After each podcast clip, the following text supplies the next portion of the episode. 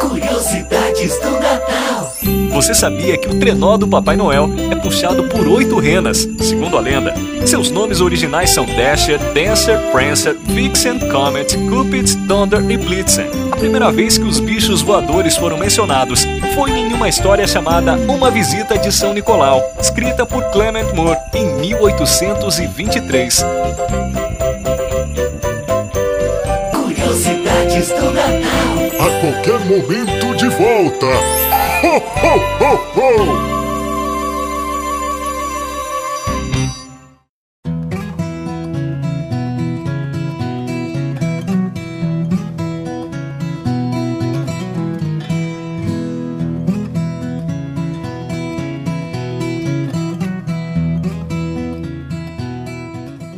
Eu acho eles muito coloridos e gosto muito de ver eles nadarem. É porque eles vivem na água, no mar, no aquário.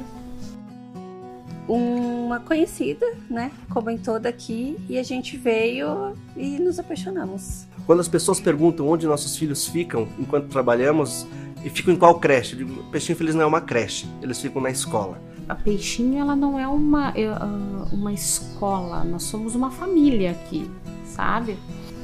Porque eu estudo sempre aqui.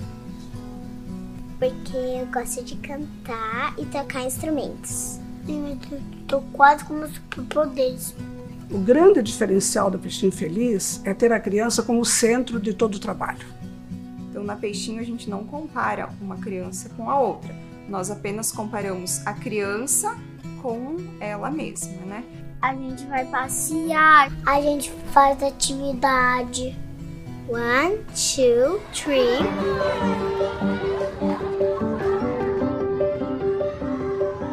Conseguir de forma lúdica, brincando, levar a criança a internalizar. Ela não sabe que ela está brincando e aprendendo coisas tão importantes da realidade do futuro. Na verdade, nós costumamos dizer que todos os dias é um show diferente, é um baile diferente que a gente leva, porque todo dia é uma curiosidade nova, é uma coisa nova. Eles sabem que eles estão aqui para aprender, mas eles entendem também que eles estão aqui para dividir, para respeitar o outro, para aprender isto. Aqui na escola mesmo é produzido o lanche, então tudo de uma forma mais natural possível. Então, além do sal, tem o controle do sal, tem o controle, não tem o açúcar, mas também é a, as refeições são preparadas de uma forma caseira, como nossa avó preparava. Isso me deixa muito feliz quando eu vejo que a escola também leva por esse mesmo caminho que nós estamos tentando implantar em casa. Nós vivemos no dia a dia a educação ambiental. Muito mais do que trabalhar em sala de aula, nós praticamos diariamente. Então, quando você trabalha com criança, você tem a chance de mudar todo o hábito familiar.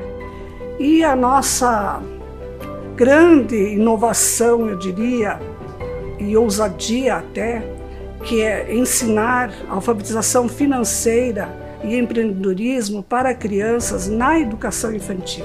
Pra ganhar, a gente tem que se comportar. Aí, sexta-feira, a gente vem pro banco pra depositar o valor. É prazeroso saber que uma educação de qualidade esteja sendo disseminada em todo o Brasil. Tudo que a Peixinho Feliz faz tem como objetivo principal oferecer à criança oportunidades para crescer, aprender e se desenvolver de forma saudável. Que ela possa desenvolver a sua personalidade de forma a inspirar um mundo melhor.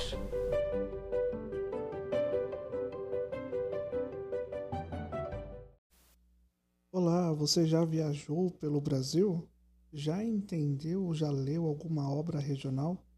É, esse é o assunto de hoje. Vamos falar de José de Alencar e suas obras regionalistas. E assim você conhece o Brasil. Eu sou Alex de França, professor de literatura. É isso mesmo. Nós temos que falar sobre as obras de José de Alencar porque compõem um verdadeiro mosaico do território brasileiro. Quando a gente pega o mapa do Brasil, a gente vai ver Tocantins, Rio Grande do Sul, Rio de Janeiro, Pernambuco, Ceará, sendo representado nas obras desse grande político e, lógico, escritor no Brasil. É isso mesmo, o podcast de hoje é para falar bem rapidinho sobre esses livros que vão trazer para nós toda uma visão regional e às vezes até de um Brasil. Então, por exemplo, Iracema, que é um romance indianista, nós temos os principais personagens aí que é o Iracema e o Martin, né? E que elabora um mito, uma alegoria da fundação da nação brasileira. Olha só que interessante, né? E a história se passa onde? No Ceará. Nós temos também A Guerra dos Mascates, que é um romance histórico. Os personagens principais aí é o Vidal Ribeiro, é o partidário dos mascates, e o Dom Leonor Barbalho, que é o latifundiário. Né? Ele reconstitui o conflito ocorrido de 1770 a 1771, na qual os senhores do engenho de Olinda, é, então sede né, da capitania ali de Pernambuco, entraram em choque com os comerciantes portugueses instalados em Recife, que aí nós vamos chamar de mascates. Essa história, por exemplo, se passa ali em Pernambuco. Olha só que interessante, o livro Senhora, né, que é um romance urbano. Os personagens são a Aurélia Camargo e o Fernando Seixas, e todo mundo se apaixona muito pela história, que aborda os conflitos ali sobre o casamento, por amor e, lógico, dinheiro e por interesse. A história se passa onde? No Rio de Janeiro. Nós temos também a obra O Gaúcho, que é um romance bem regionalista e trabalha a relação entre os tipos humanos e a terra ambiente em que eles vivem. Onde passa? O Gaúcho, né? Rio Grande do Sul. E aí nós temos também o Birajara, que é o romance indianista. Nós temos o Jaguaré e a Araci.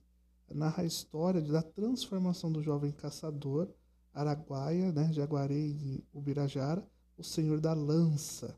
Conta ainda como, de seus conflitos e alianças com os Tocantins, é, surge a nação indígena que herda seu nome. Onde, onde, onde, onde se passa?